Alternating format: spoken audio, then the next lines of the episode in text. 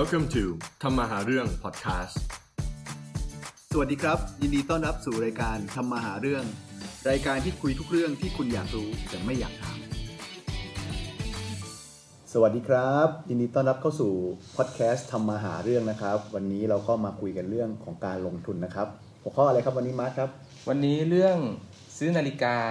กระเป๋าแพงๆเนี่ยเป็นการลงทุนจริงหรือเปล่า นะครับหนะครับลายๆ คนก็คงมีประสบการณ์เกี่ยวกับเรื่องการซื้อกระเป๋าแล้วก็นาฬิกานะครับ วันนี้เราก็มีคนมาร่วมหลากหลายมุมมองเลย มีใครบ้างครับแบงค์วันนี้ ก็มีผมครับแบงค์ครับ แล้วก็วันนี้เรามีกูรูสปีกเกอร์เป็นนักเก็บสะสมนาฬิกา ให้เขาแนะนำตัวสักนิดนึงดีไหมครับ ได้ครับเชิญครับ ครับผมต้นครับเอ่อก็เป็นต้องบอกอาชีพเลยไหมอะได้ได้ครับได้ได้ครับฮะเป็นตัวแทนประกันอยู่ AA นะครับ แล้วก็เป็นคนที่สนใจเรื่องนาฬิกามาประมาณเกือบ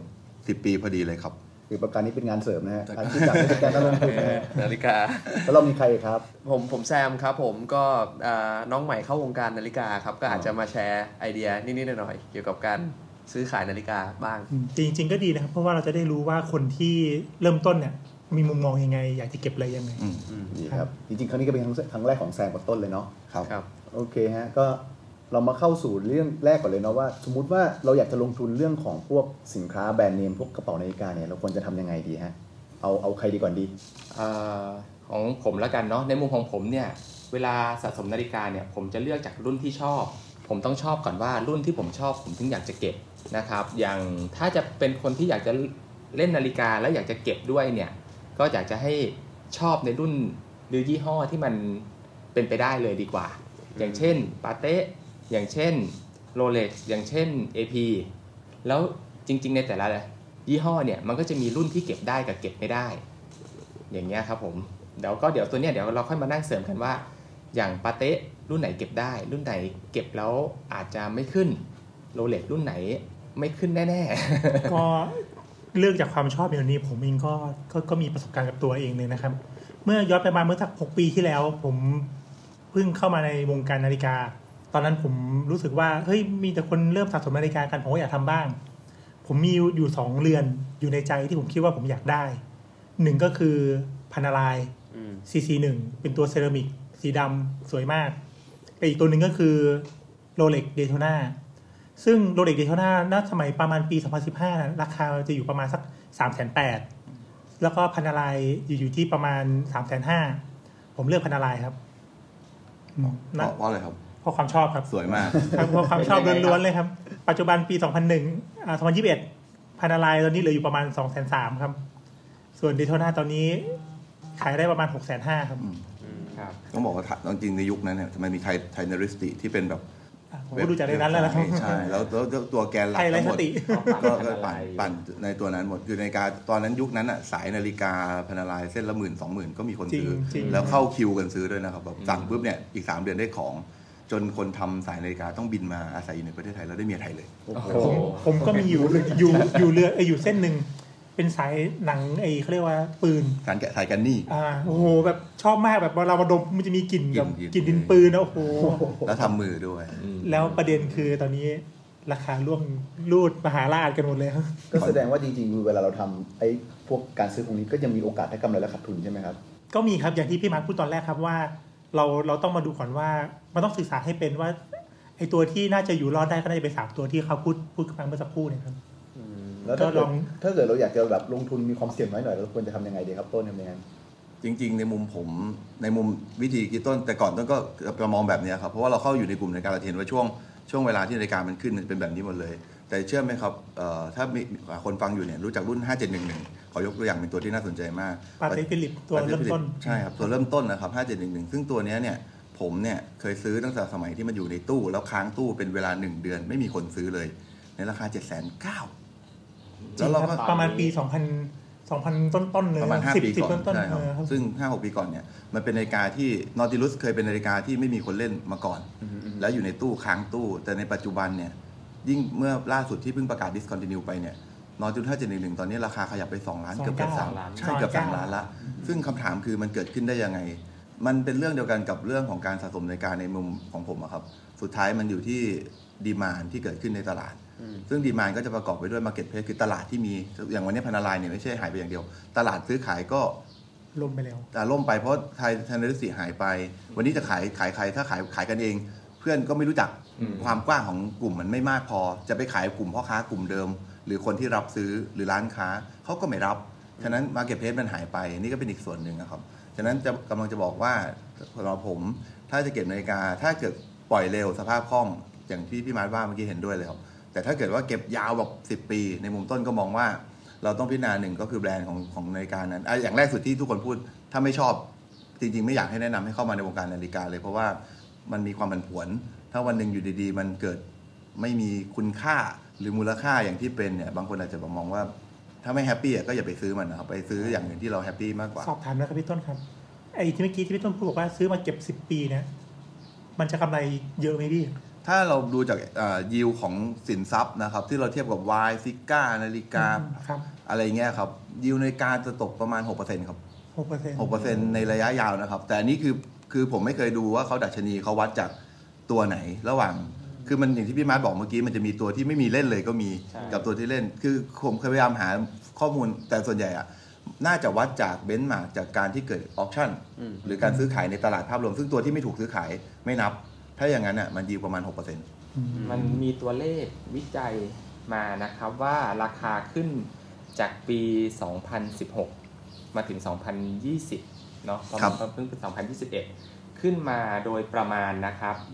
นี่คือราคาหน้าช็อปนะอ่าครับขึ้นมาโดยประมาณ 14%อ่าแต่อันนี้พูดตรงๆว่าช่วงปี 2019 2020 2018 2019 เนี่ยราคานาฬิกานี่คือแบบบ้ามากปั่นปั่นมากบ้าบ้ามากจริงประมาณนี้คือสูงหรือต่ำๆสูสูงงสูงเป็นแบบแต่แต่ที่พี่มาร์ทจากพูดจากอ่าที่พี่ต้นพูดเลยว่าแบบ5711เดือนละ8แสนกว่า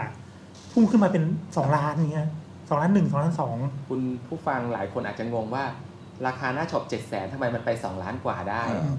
ใช่ไหมใช่ครับมันจะต้องมีเทคนิคการซื้ออีกใช่ใช่มันหาซื้อหน้า shop ไม่ได้ไงครับไม่ได้อืมอืมมันก็เลยราคามันก็เลยปั่นสูงขึ้นเหมือนอย่าง Hermès พูดง่ายๆเลยคือว่าไม่ใช่ไม่ใช่ว่า คุณมีเงินเดินเข้าไปที่ shop ซื้อมาออกมาซื้อไม่ได้ ต้องพ่วงนู่นพ่วงนี่ต้องทำความรู้จักกับบางรุ่นนี้แบบเลิกผลิตด้วยใช่ไหมครัเขาเรียกว่าการสร้างโปรไฟล์ใช่เอไหมอฉันตั้งโปรไฟล์เออเออแต่ผมก็ยังสงสัยเขาว่า discon อยู่อืม discon ก็คือเลิกผลิตครับอย่างตัว 5711 ก็ discon ก็คือเลิกทำ5711 เลยครับ แล้วอาจจะทำซึ่งลือกันว่าจะเป็นอืม6711 ซึ่งขนาดตัวเรือนใหญ่ขึ้น 1มิลลิเมตรจาก 40มิลเป็น 41มิลวัสดุอาจจะเปลี่ยนจากสเตนเลสสตีลกลายเป็นแพลตินัมหรือไทเทเนียมอืมประมาณเนี่ยแหละครับที่เดโทนาเดโทนาก็ก็ประกาศดิสคอนไป ผมก็เห็นออกมาปี 2020 2021ดิสคอนในปีนั้นหรือเปล่าเออผมก็ไม่เข้าใจคำเดย์ประกาศที่เขาแล้วเหรอเห็นเดย์บอกว่าจะดิสคอน ก็ดิสคอนตั้งแต่ปี 2019เนี่ยไม่มียัข่างวครับมายังเรื่อยยังมี Submariner ที่ discon ตัวแรกเลยครับใช่จาก 40 มิลเป็น 41 มิล แล้วก็ได้แรก feedback ดีมากอ๋อตอนนี้ก็กลับมาปกติละจากวันนั้นเป็นข่าวลือ ยังลืออยู่ครับ ยังลือยังยังมีออกมาเรื่อยเนี่ยครับก็ก็สุดท้ายเนี่ยผมว่ามันก็กลับมาว่าถ้าไม่ชอบจริงเนี่ย เข้ามาในวงการนี้อาจจะอาจจะไม่ in เท่าไหร่ คือเราต้องชอบจริงเราจะได้รู้ข่าวสารที่จริงว่าเฮ้ยเขา discon จริงหรือเปล่าอืมถ้าเรารู้แค่ผิวๆเนี่ยผมว่ามันก็จะเหมือนกับว่าเอ้ยเราไม่รู้ว่าสิ่งที่เราทำเนี่ยมันมันถูกต้องแล้วมันมันมันไม่นั่นน่ะสิมันไม่เพราะใช่ว่าเวลาเราไปดูตามเว็บต่างๆ หรือว่า Facebook เนี่ยผมที่ผมได้ได้ได้ข้อมูลมาว่า discon เพราะว่าเขาจะชอบเขียนว่าก็แบบเดนหน้าตัวเนี้ย discon แล้ว discon แล้วผมก็เลยว่าแบบเอ้า discon แล้วทำไมมันยังออกมาปี 2020 อยู่วะอะไรเนี่ยตั้งแต่ discon ตั้งแต่2019 แล้ว จริงๆพอฟังแบบนี้ผมรู้สึกว่าการลงทุนเรื่องของนาฬิกากับกระเป๋านี่มันหุ้นมากเลยเนาะอืมก็คือจะต้องใช่ดูใช่ก่อนว่าหนึ่งเราอยากจะเล่นแบบสั้นๆหรือเปล่าใช่ไหมอืมก็คือเหมือนที่ต้นบอกนะบอกว่า อาจจะซื้อเร็วขายเร็วครับใช่ไหมครับแล้วก็อีกแบบหนึ่งคือการลงทุนระยะยาวเรียกแบบ VI อืมอาจจะต้องมองขนาดแบบปีหนึ่งห้าปีสิบปี อันนี้ก็แล้วแต่อืมอืมใช่ถูกไหมใช่ครับแล้วก็ต้องอยู่ที่วัตถุประสงค์การเล่นด้วยว่าเราอยากจะเล่นเพื่ออะไรอืมเล่นเพื่อเป็นเขาเรียกว่าเป็นเอ่องานงานรองอืมคือเราอาจจะมีธุรกิจหรืองานเป็นประจำอยู่แล้ว แล้วก็มาเป็นนักสะสมเป็นงานรองหรือสับเรียก passion investment เออ passion อ่า investment อ่าหรือจะให้เป็นอะไรอีกอันหนึ่งที่มันตรงข้าม passion investment ก็คือเป็นเหมือน real investment ของเราเองอืม ก็คือต้องการที่จะลงทุนเพื่อที่จะให้มีรายได้จากมันมาเลี้ยงชีพเราได้เนาะคือผมผมขออนุญาตเสริมพี่โอนิดนึงก็ก็กลับมาตอบคำถามว่าเฮ้ยสมมุติว่าอย่างตอนผมเนี่ยจะเข้ามาในในกลุ่มนาฬิกาเนี่ยผมก็มีคำถามว่าผมจะเริ่มซื้อตัวไหนก่อนอืมผมเชื่อว่าผู้ฟังหลาย ๆ ท่านก็คิดว่าเฮ้ยถ้าจะเข้ามาเนี่ยเริ่มชอบละจะเข้าจะเข้ามายังไงจริง ๆ สิ่งแรกเลยนะที่มาในใจผมเลยเนี่ยคือความชอบอืมผมอยากใส่นาฬิกาโรเล็กอืม ผมรู้สึกว่าผมใส่แล้วมันหล่อมันมันเป็นแบรนด์อะที่คิดว่า โดยที่โดยที่ผมยังไม่คิดในในใจผมเลยนะว่าว่ารุ่นไหนจะกำไรว่าขาดทุน ผมจะกำไรหรือขาดทุนอืมแต่ผมคิดแล้วว่าถ้าผมซื้อมาสมมติว่าราคามันตกแต่อย่างน้อยกำไรของผมคือว่าได้ใส่ชอบเออแล้วได้กำไรใส่ถูกไหมฮะกำไรใส่อะกำไรใส่นี่คือกำไร เพราะฉะนั้นคำว่ากำไรเนี่ยมันมีมันมีหลายรูปแบบใช่ไหมครับเหมือนที่พี่พี่ต้นบอกว่าไอ้ passion investment เนี่ยถามว่าเราอยากโตในธุรกิจเนี้ยยังไงต่อได้ พอดีมันมีเคสหนึ่งผมอ่านใน Forbes ของ Thailand เขาก็บอกมาว่า เขาก็เริ่มจากตอนที่ว่าซื้อเนี่ยประมาณ 2 0 0 0 0 0 บาทนาฬิกา แต่คำว่า passion investment เนี่ยมันก็คือทำด้วยความชอบอืมไม่ใช่งานหลัก ถามว่าเราจะรวยในกับตรงนี้ได้เลยไหมผมว่ามันก็อาจจะไม่ได้ทันที แต่สิ่งที่เราทำคือเราซื้อมาขายไปซื้อมาขายไปกำไรนิดๆหน่อยๆบวกไปบวกมา แต่เราเอา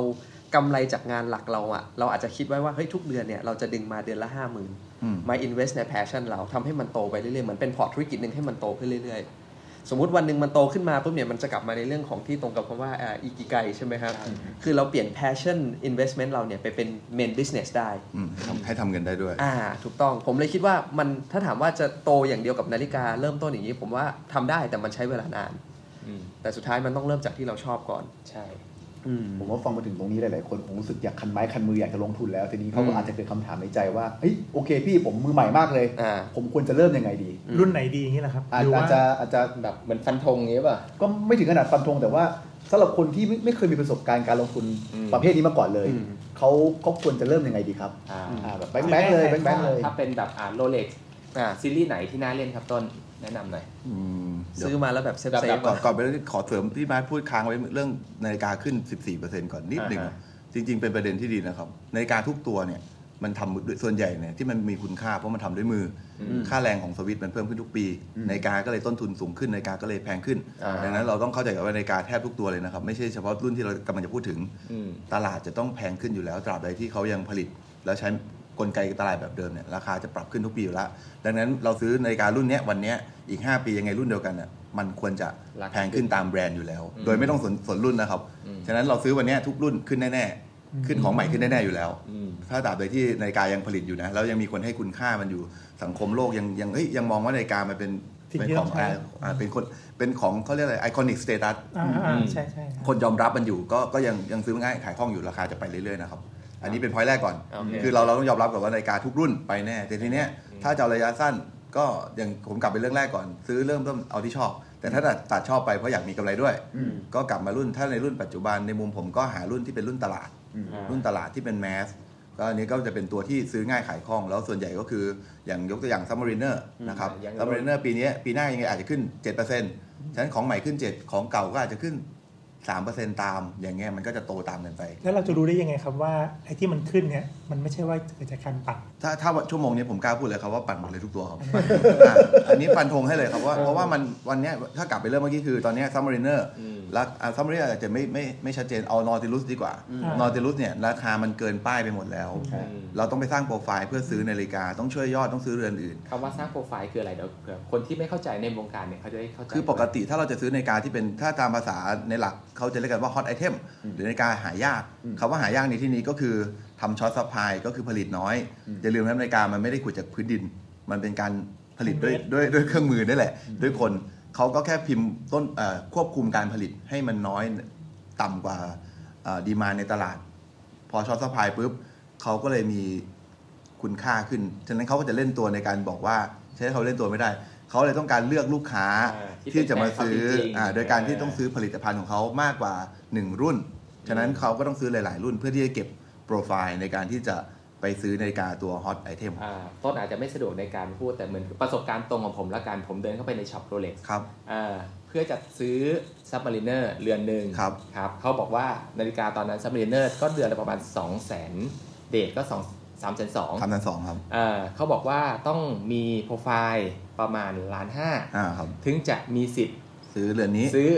นาฬิกา3 2 0 0 0ครับอย่างเงี้ยนี่คือการสร้างโปรไฟล์ของ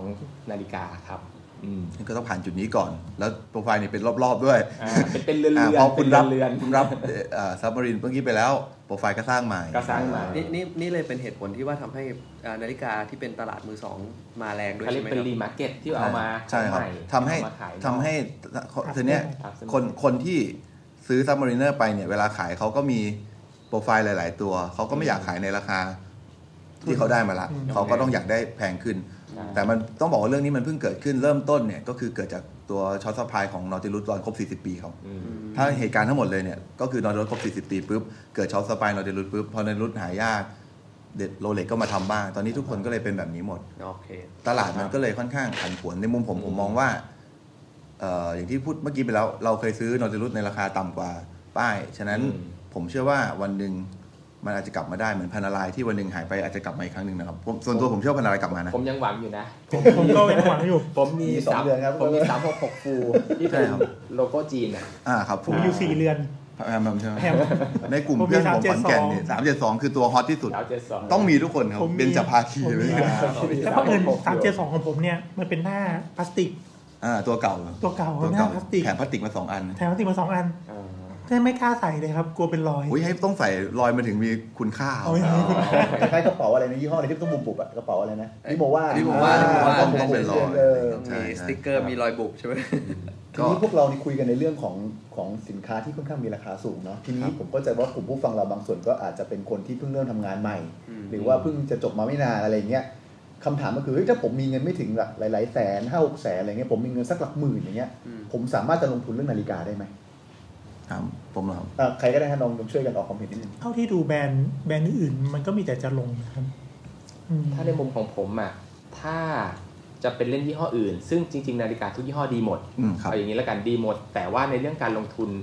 อาจจะไม่ดีอืมอ่าอ่าอาจจะไม่ดี แต่ว่าถ้าเกิดคิดว่าซื้อแล้วได้ใส่ด้วยแล้วได้ลงทุนด้วย ผมก็โดยส่วนตัวนะ ผมก็ยังแนะนำแนะนำสามยี่ห้อนี้อยู่นะครับ ก็คือปาเต้โรเล็กแล้วก็เอเอเอทีทีครับครับผม ก็ถ้าเกิดว่าไม่ได้มีเงินแบบหลายแสน ลองเริ่มจากกระเป๋าดูก่อนก็ได้ครับเออกระเป๋านี้น่าจะ เพราะว่าช่วงปีที่ผ่านมาเนี่ย ราคาปั่นขึ้นไปจนแบบภรรยาน่าจะชอบ คือคือขึ้นไปจนแบบตกใจมาก เพราะว่าผมจำได้ว่าผมซื้อ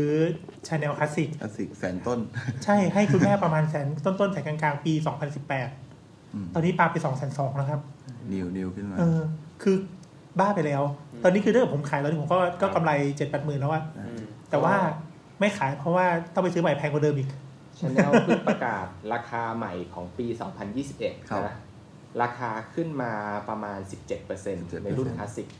คลาสสิกแล้วที่น่าตลกคือตอนนี้ชาแนลคลาสสิกแพงกว่า Air m a s บางรุ่นยกตัวอย่างโอ้โหเช่นจิ p ซี่10เออจิ p ซี่เนี่ยเคยไป 3 0 0แสนกว่าเกือบจะถึงเกือบ 4 ได้อืมตอนนี้จิ p ซี่มือสองเหลือแสนกลางครับครับ ซึ่งเนี่ยคือ value ของตลาดที่แบบเราเราบอกไม่ได้ วันหนึ่งที่ i m s เคยแบบดาวเป็นดัที่งหนึ่งคือแบบเบอร์หนึ่งเอออ่าแต่วันนี้อยู่ดีชาแนลซึ่งแบบ เหมือนอะผมเปรียบเทียบนิยามชาแนลมันเหมือน Rolex อะอืมคือไปเรื่อยๆเรื่อยๆ ฉันจะไม่สนใจตลาด ฉันมีอ่าใช่คอมีแบรนด์คอ value ของฉันอยู่ ฉันจะไปแบบเนี้ยฉันจะไม่สนใจแล้วชาแนลไม่เคยทำพ่วงนะฮะอืมเท่าที่ผมทราบอืมยังอ่ายังชาแนลไม่ทำพ่วงยังไม่ทำกลับไปได้ดีประมาณเนี้ยเพราะว่าเขาไม่ทำให้แบรนด์มีแต่ต้องไปจองแบรนด์ของเขาตัวอื่นเนี่ยสวิง อย่างตอนเนี้ย Patek Philippe คือทำยอดโปรไฟล์ แล้วคนที่ไม่อินนะครับ ไปซื้อนาฬิกาตัวบางตัวมาราคา3ล้านอืม แต่รู้สึกว่าไม่อินอ่าก็เลยเอาไปขายอยู่ 2 ล้าน เพื่อจะฉันจะไม่ได้ตัว hot item มาอืมกลายเป็นว่า value ของแบรนด์ผมมองมองมองว่า Patek Philippe เกิดปัญหาละ เพราะนาฬิกา3ล้านคนให้ราคาแค่ 2 ล้านนาฬิกา1ล้านคนให้ราคา 2 ล้านอืม3ล้านอ้าวแล้วมูลค่าที่แท้จริงของนาฬิกาตัวนั้นอยู่ตรงไหนคือตัวนี้เป็น point ซึ่งถ้าเราย้อนกลับไปเนี่ย มัน Nautilus เคยเกิดแบบนี้ครั้งหนึ่งมาแล้วเมื่อสิบกว่าปีก่อนครับตอนนี้ก็เป็นที่เหมือนอย่างห้าเจ็ดหนึ่งหนึ่งเนี่ย ตอนนี้มันสองล้านเก้าใช่ไหมใช่ครับห้าเก้าเก้าศูนย์สองล้านก็สองล้านเจ็ดสองล้านอ่าแปดเนี่ยยังต่ำกว่าทั้งที่ฟังก์ชันดีกว่าเออบ้าไปแล้ว เห็นแล้วแบบตกใจมากอืมครับผมแซมมีอะไรจะเสริมของประเด็นต้นไหมครับผมผมผมขอตอบคำถามแบบนี้ดีกว่า ว่าที่ที่เราตั้งคอนเซปต์มาเมื่อกี้ว่าเฮ้ยจริง ๆ แล้วการซื้อนาฬิกาเนี่ย มันคุ้มกับที่ลงทุนหรือเปล่า อืมเอ่อ ผมผมอยากได้ประเด็นนี้มากกว่าที่พี่ๆคิดว่าอย่างไรบ้างส่วนตัวผมเนี่ยเดี๋ยวผมแชร์ก่อน ผมขอคิดว่า ผมคิดว่ามันคุ้มอืมอืมผมคิดว่ามันเป็นกิเลสอย่างหนึ่งใช่ใช่นะฮะ เป็นกิเลสที่คุ้มค่าอืมอ่าเป็นกิเลสที่คุ้มค่า เพราะว่าจริงๆแล้วในชีวิตตอนนี้เรานั่งกันอยู่นี่มีแต่ผู้ชายใช่ไหมครับครับในชีวิตผู้ชายของเราเนี่ยมันมีอยู่ไม่กี่อย่างอืมที่เราเลงไว้ใช่ไหมครับมีอะไรบ้างฮะอ่ามีอะไรบ้างชงมาแล้วมีอะไรบ้างมีอะไรบ้างนะครับก็มีรถใช่ไหมครับครับมีรรถถฮะหนึ่งในนั้นก็คือมีนาฬิกาด้วยครับไอ้ที่เหลือเนี่ยผมไม่ต้องพูดก็รู้ๆกันมองตาก็รู้ใช่ไหมก็จริงๆเนี่ยมันมันเป็นมันเป็นสิ่งที่เราชอบกันอยู่แล้ว แต่เราเซตไว้ว่าเออกิเลสเนี่ยเราจะไปยังไงให้ถูกวิธีนะอืมเพื่อที่จะไปไปถึงโกนี้ให้ได้ นะครับแล้วก็ซื้อตัวนาฬิกามาถามว่าคุ้มค่าไม่คุ้มค่าเนี่ยผมก็ดูว่า